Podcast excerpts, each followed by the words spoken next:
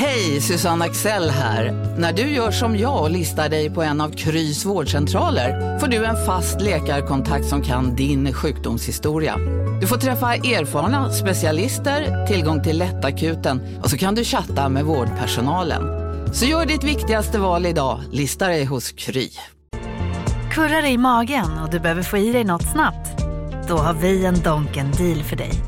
En chicken burger med McFeast-sås och krispig sallad för bara 15 spänn. Varmt välkommen till McDonalds.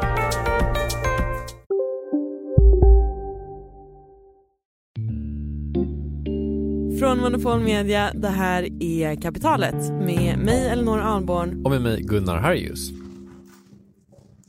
I think we are recording now. Yes, we are. So, Så, det här är Henrik Jeppesen. I am the head of investor outreach North America for the Carbon Tracker Initiative. Han är också, som du hör, dansk. But let's keep it in English. Because of the fairly messed up Danish number system, which is pretty crucial when you work with finance, I quickly learned that I would never say any numbers in Danish because I would be sure that everybody would totally misunderstand what I was saying. Henrik Jeppesen, en finansman som vet bättre än att försöka kommunicera med det danska siffersystemet. Och det lärde han sig alltså snabbt när han började jobba i London. Han höll på med investmentbanker och investerare och aktieresearch och eh, allt möjligt sånt. So I have been around trying to educate uh, market uh, and participants, uh, meaning fund managers, hey, you should buy this and this stock because then you could get uh, commission.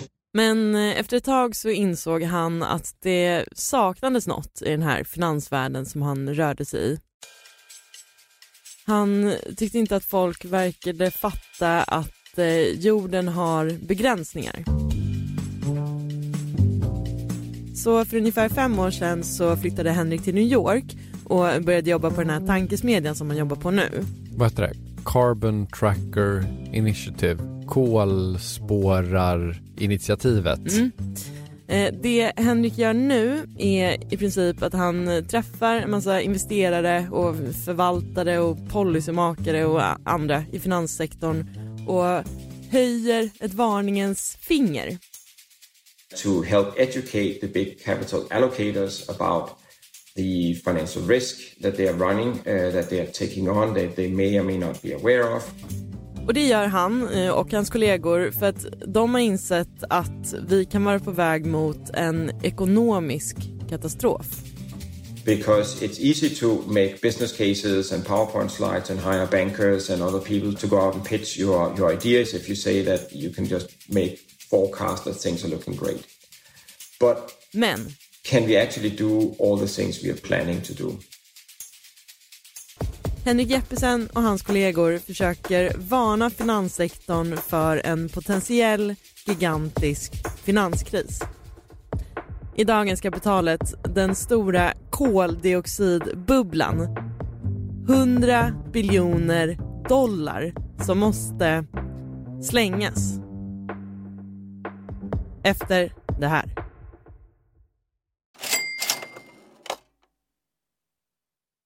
Kapitalet sponsras av SPP och Storebrand Asset Management. Eh, Storebrand och SPP hör ju ihop sedan många år och utan att gå in på några detaljer här och nu så kan vi i alla fall säga att eh, Storebrand förvaltar över 1200 miljarder kronor bland annat åt just SPP.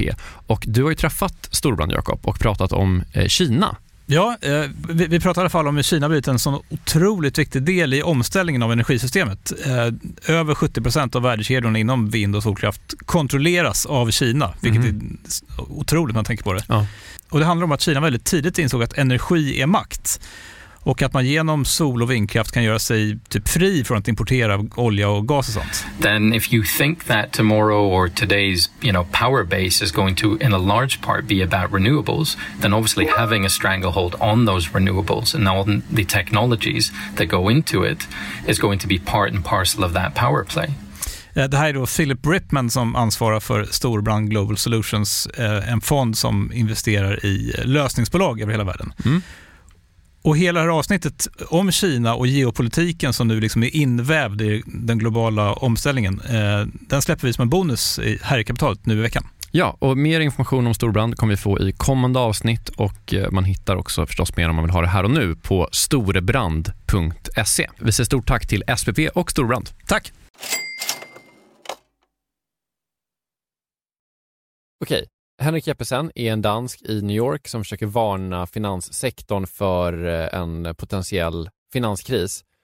Den här finanskrisen är då i form av en koldioxidbubbla som riskerar att spricka.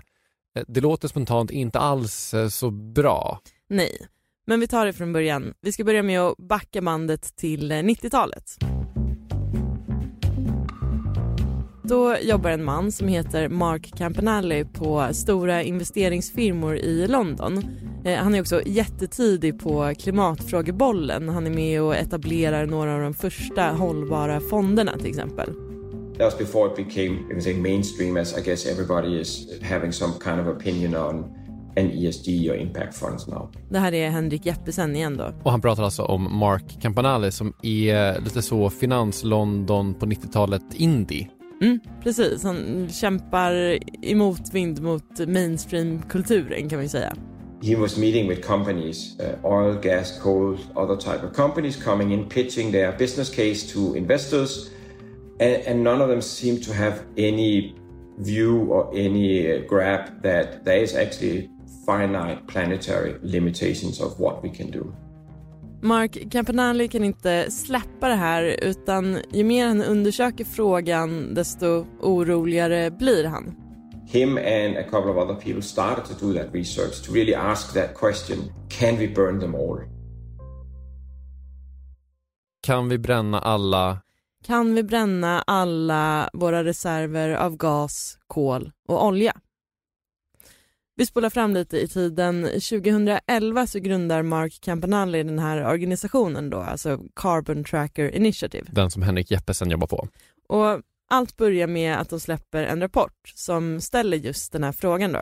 Can we burn all the oil, gas and coal reserve that is being planned and built into budgets uh, around the world from oil, gas and coal companies and governments if we wanted to stay inside of climate targets. Den stora frågan är alltså om vi kan både bränna allt och samtidigt hålla oss inom klimatmålen som kommer från IPCC och liksom samlad forskning. Det är så två graders uppvärmning. Precis.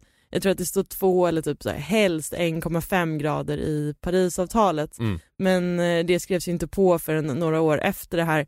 Men i alla fall. Mm. Den här rapporten släpps 2011 och i den så har Mark Campanelli och hans kollegor helt enkelt satt sig ner och räknat. We held up these two numbers of what is still remaining of the carbon budget and then we could calculate what is already embedded into proved reserves of oil, gas and coal. Med andra ord, den första siffran är hur mycket koldioxid vi har kvar att släppa ut i atmosfären utan att gå över två grader. Den andra siffran är alla kända tillgångar av kol, gas och olja. That means stuff we already know and have put on balance sheets of companies and governments around the world.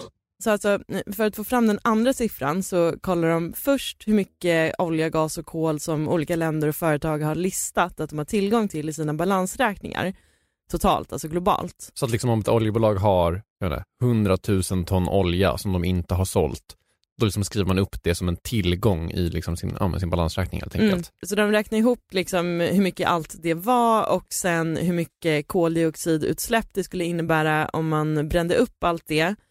Och sen så jämförde de det med den första siffran. Alltså hur mycket utsläpp vi har kvar om vi ska liksom hålla oss inom det här temperaturmålet. Exakt, så de höll upp de två siffrorna bredvid varandra och det gick inte ihop alls. Det fanns nämligen fem gånger mer koldioxid i marken än vi skulle kunna släppa ut om vi vill hålla oss till två graders temperaturökning. Med andra ord, eller med andra siffror då, så fanns det 2795 gigaton koldioxidutsläpp inbäddat i eh, alla gas, olje och kolreserver som är liksom eh, kända från företags och länders balansräkningar. That means that that doesn't include everything. There's also a lot of areas we haven't even explored yet. So, so this is just what we already knew. Alltså en fem gånger så hög siffra som det vi kunde släppa ut för att hålla oss inom två graders uppvärmning. Which I think that number was around 600 gigatons. Jag kollade upp exakt, det var 595. So that was really the finding of the first report.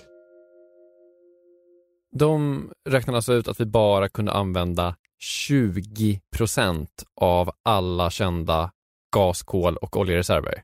At first I think people, huh, yeah, that cannot be true. And uh, I think that was first uh, neglected a little bit. But it got some traction in regulatory bodies, which was ultimately our, our core target as an organization. Okej, okay, så att den här rapporten plockades upp av liksom, några få. Mm. Eh, och det här var alltså 2011. Since then things have not gotten better. Uh, it's actually gotten worse. För några månader sedan så släppte Carbon Tracker en ny rapport som visade att vi har ungefär 40% mer utsläpp inbäddat i alla de här företagen än vi hade tio år tidigare. So, we're moving in the wrong direction.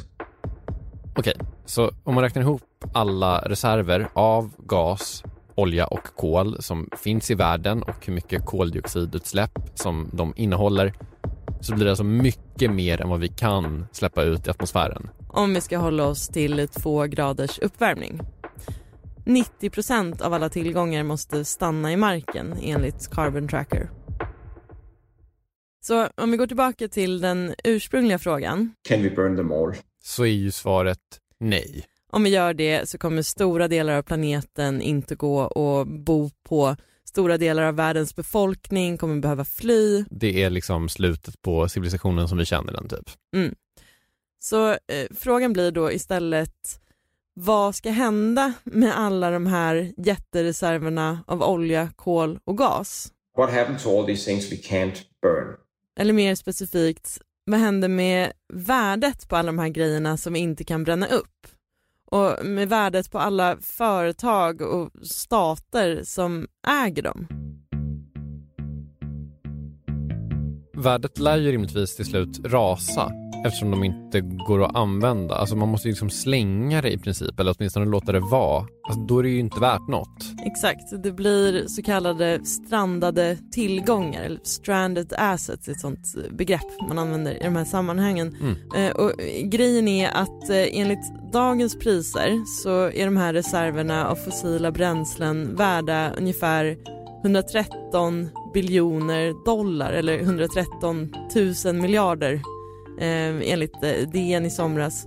Och vad händer då om 90% av 113 biljoner plötsligt bara slängs? A barrel of oil in the ground is not worth a lot if you can't bring it up. That also means you cannot pay any debt or repay any debt with that barrel of oil. That means systemic risk for the banking system. Alltså, tänk om stora fossila bränsleföretag och oljestater plötsligt bara förlorar gigantiska mängder pengar. That means they can probably not repay some of that debt that they have taken up and therefore that creates some issues. There will probably be uh, a lot of disorderly e-, effects on the economics. That will not be great for anybody.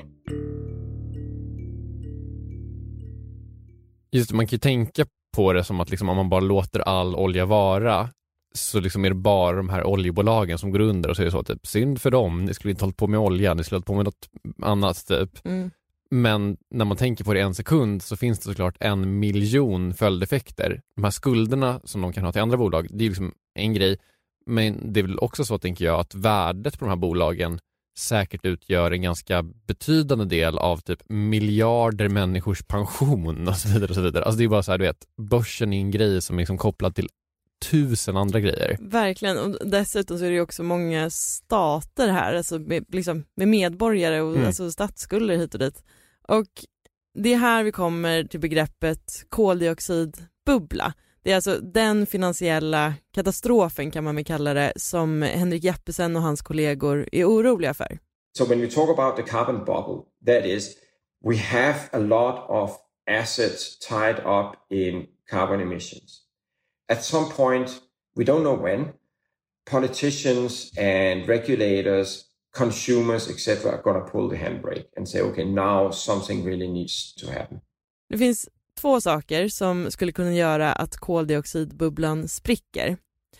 Antingen att det plötsligt blir typ olagligt att handla med fossila bränslen. Alltså om politiker går in och plötsligt förbjuder att de här 90 procenten av oljereserverna får användas. I princip, alltså någon variant av det. Mm.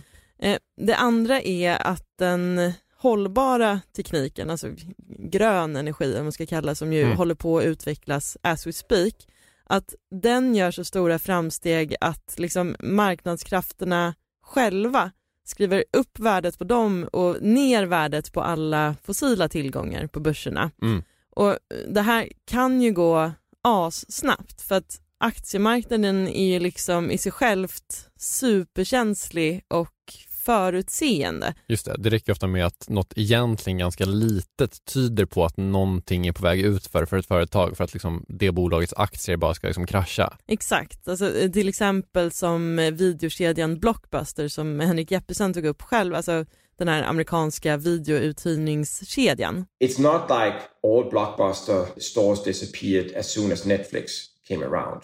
That took a little while. But actually, you already start to see a very big impact on blockbuster stock and revenue when Netflix was still in a very infancy. And so the financial markets always react much faster and quicker than things happening in the real world. Och då på samma sätt då så skulle liksom den här finansiella koldioxidbubblan potentiellt kunna spricka bara av att de icke-fossila konkurrenterna börjar utgöra ett större hot för framtiden. Även då om fossila bränslen faktiskt används mer just nu i verkligheten. Precis, för att aktiemarknaden bara ser till framtiden.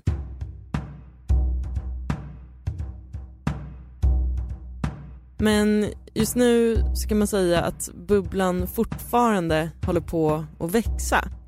Alltså oljepriset är på ashöga nivåer och det är en trend som startade redan innan Ryssland invaderade Ukraina. Toppen. Men grejen är att det finns saker som tyder på att allt kanske kommer lösa sig helt okej ändå. Varför man kanske inte måste gripas av total panik inför koldioxidbubblan efter det här.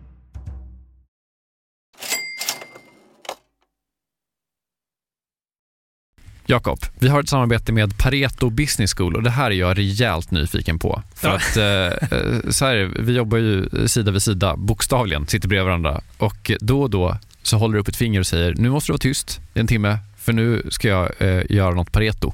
Exakt. Ja. Eh, Jag gillar ju att lära mig nya saker, det gör ju många journalister. Eh, Så den här våren går jag då en åtta veckor lång så kallad mini-MBA. Eh, Alltså jag hade gärna kunnat gått en riktig MBA också, men, men ja, jag har inte tiden det kräver och, och framförallt ingen arbetsgivare som vill betala 800 000 för att låta mig göra det. Nej, eller kanske du har, du är ju arbetsgivaren. ja, snål, snål arbetsgivare. Mm. Eh, det- eh, Det är då Jens Bäckbom och Mattias Eklöf, två svenska entreprenörer som har skapat den här utbildningen just eftersom det finns ett gigantiskt hål mellan typ YouTube-filmer och en, en riktig MBA. Ja, och det här är då Pareto. Exakt, Ja. Pareto MBA. Eh, Paretos utbildning kostar cirka 25 000 kronor och, och under åtta veckor så lär man sig jättepraktiska och tillämpbara modeller för hur man startar, skalar upp, driver och säljer bolag. Eh, Jens och Mattias eh, de håller själva i många av föreläsningarna. De är garvade entreprenörer båda två. Mm. Och har man så olika gästföreläsare som kom in. Mm. Typ någon kille som, som eh, var expansionschef på Spotify, någon som körde marknadsföring på Revolut, eh, en kille som driver Sveriges största campingkedja, Mm. som har varit med i kapitalet faktiskt, Okej. Johan Sör. Ja. Ja, just det. Också varit en helt otrolig svensk eh, entreprenör som byggt massor med grejer i Vietnam. Alltså makalösa berättelser. Ja, wow.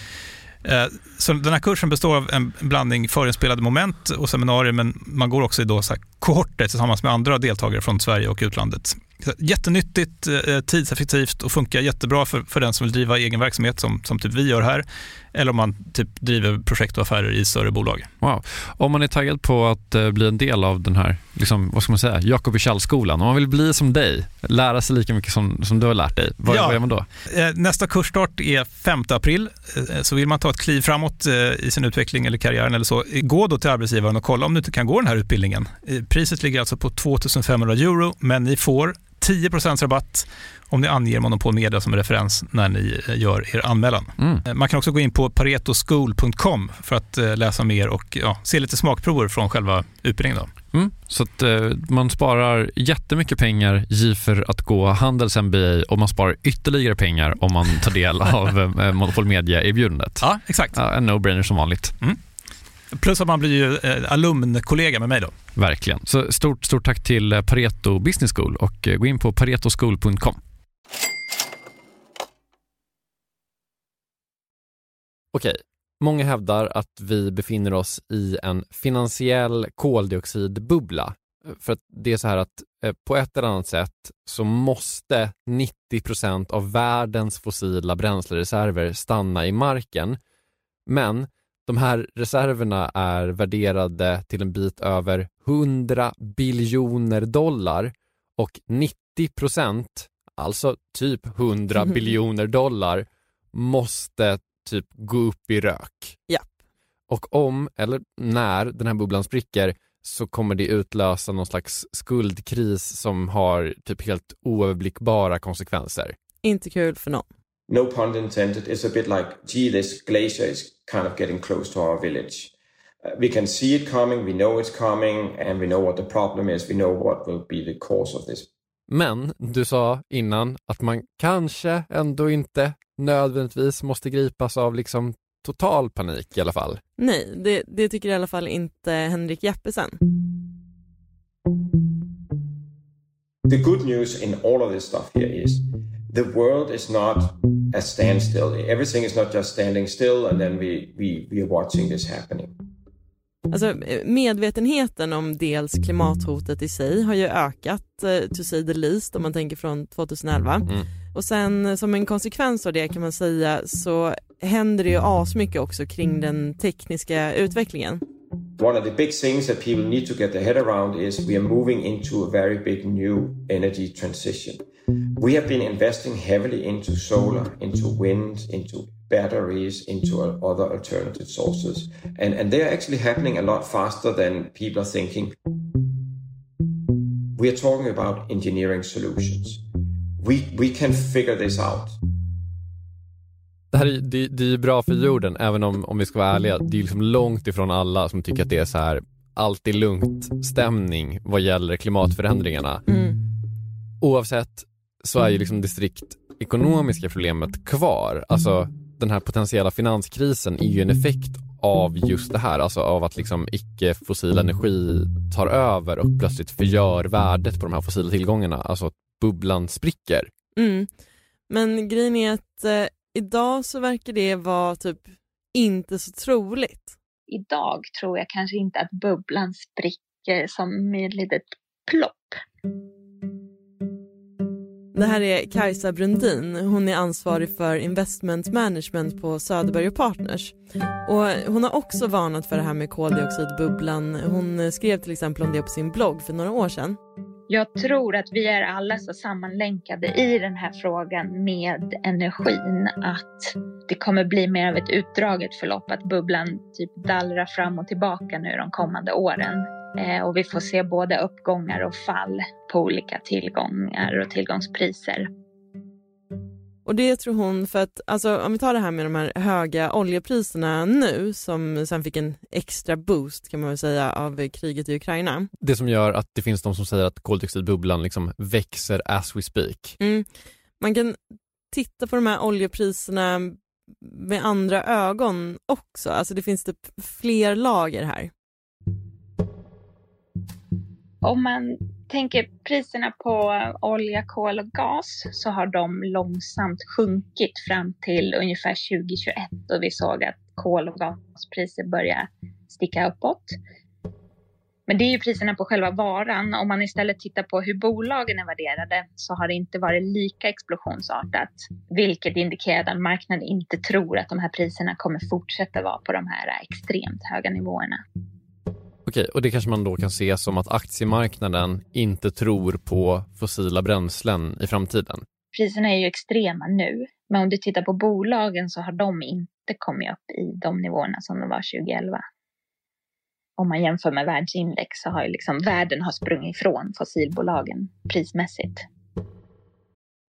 Och även Henrik Jeppesen tror att det är liksom mer troligt att vi lyckas pysa ut luften långsamt och kontrollerat ur bubblan. I don't think it necessarily is going to happen overnight and then suddenly we realize this.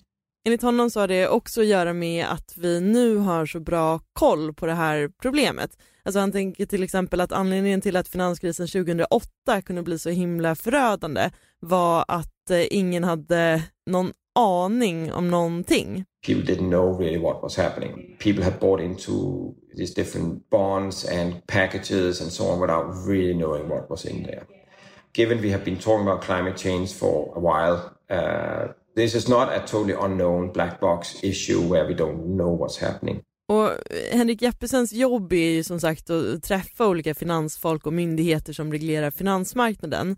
Och han har liksom märkt att de och centralbanker och sådär verkar vara helt medvetna om det här problemet.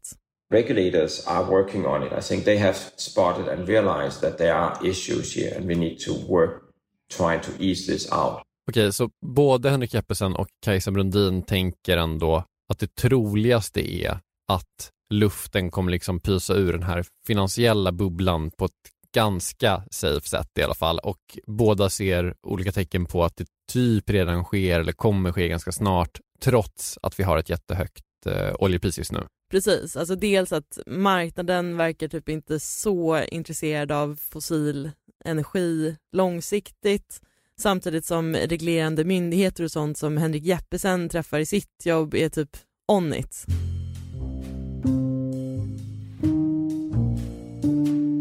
Och eh, Kajsa Brundin på Söderberg Partners, eh, hon har också en eh, alternativ förklaring till koldioxidbubblans utpysning. En som kommer från spelteori om hur karteller funkar. Just det, för att oljemarknaden, eller i alla fall OPEC, är ju bokstavligen en kartell. Mm. Alltså de oljeexporterande länderna har liksom gått ihop för att styra priset. Och i skolan så fick vi lära oss att karteller bara fungerar så länge det finns ett tillräckligt stort antal perioder kvar att spela. Om det bara finns en chans kvar att spela Så kommer deltagarna i kartellerna inte ha några incitament att hålla det överenskomna priset. Utan då är det bättre att bryta överenskommelsen och så får man hela marknaden. Och då tänker hon att det gäller marknaden för fossilt bränsle också. Det fossila spelet börjar ju lida mot sitt slut, förhoppningsvis. Och jag tror att det kanske är det som vi ser spela ut nu, fast på ett ännu större plan. Till exempel vi i EU har ju sagt till stora fossila producenter, länder, att vi tänker sluta köpa deras produkter inom kort som är avgörande för deras ekonomier. Då är det ju rimligt att de spelar ut sina kort tidigare. Alltså sänker priserna och värdet på sina egna produkter, liksom självmant, typ. Mm. Vi får bara hoppas att de inte gör det här eh, så pass snabbt att de liksom faktiskt bara bränner upp allting och så har vi bränt upp allting fast liksom hela den här grejen gick ut på att vi inte skulle bränna upp allting.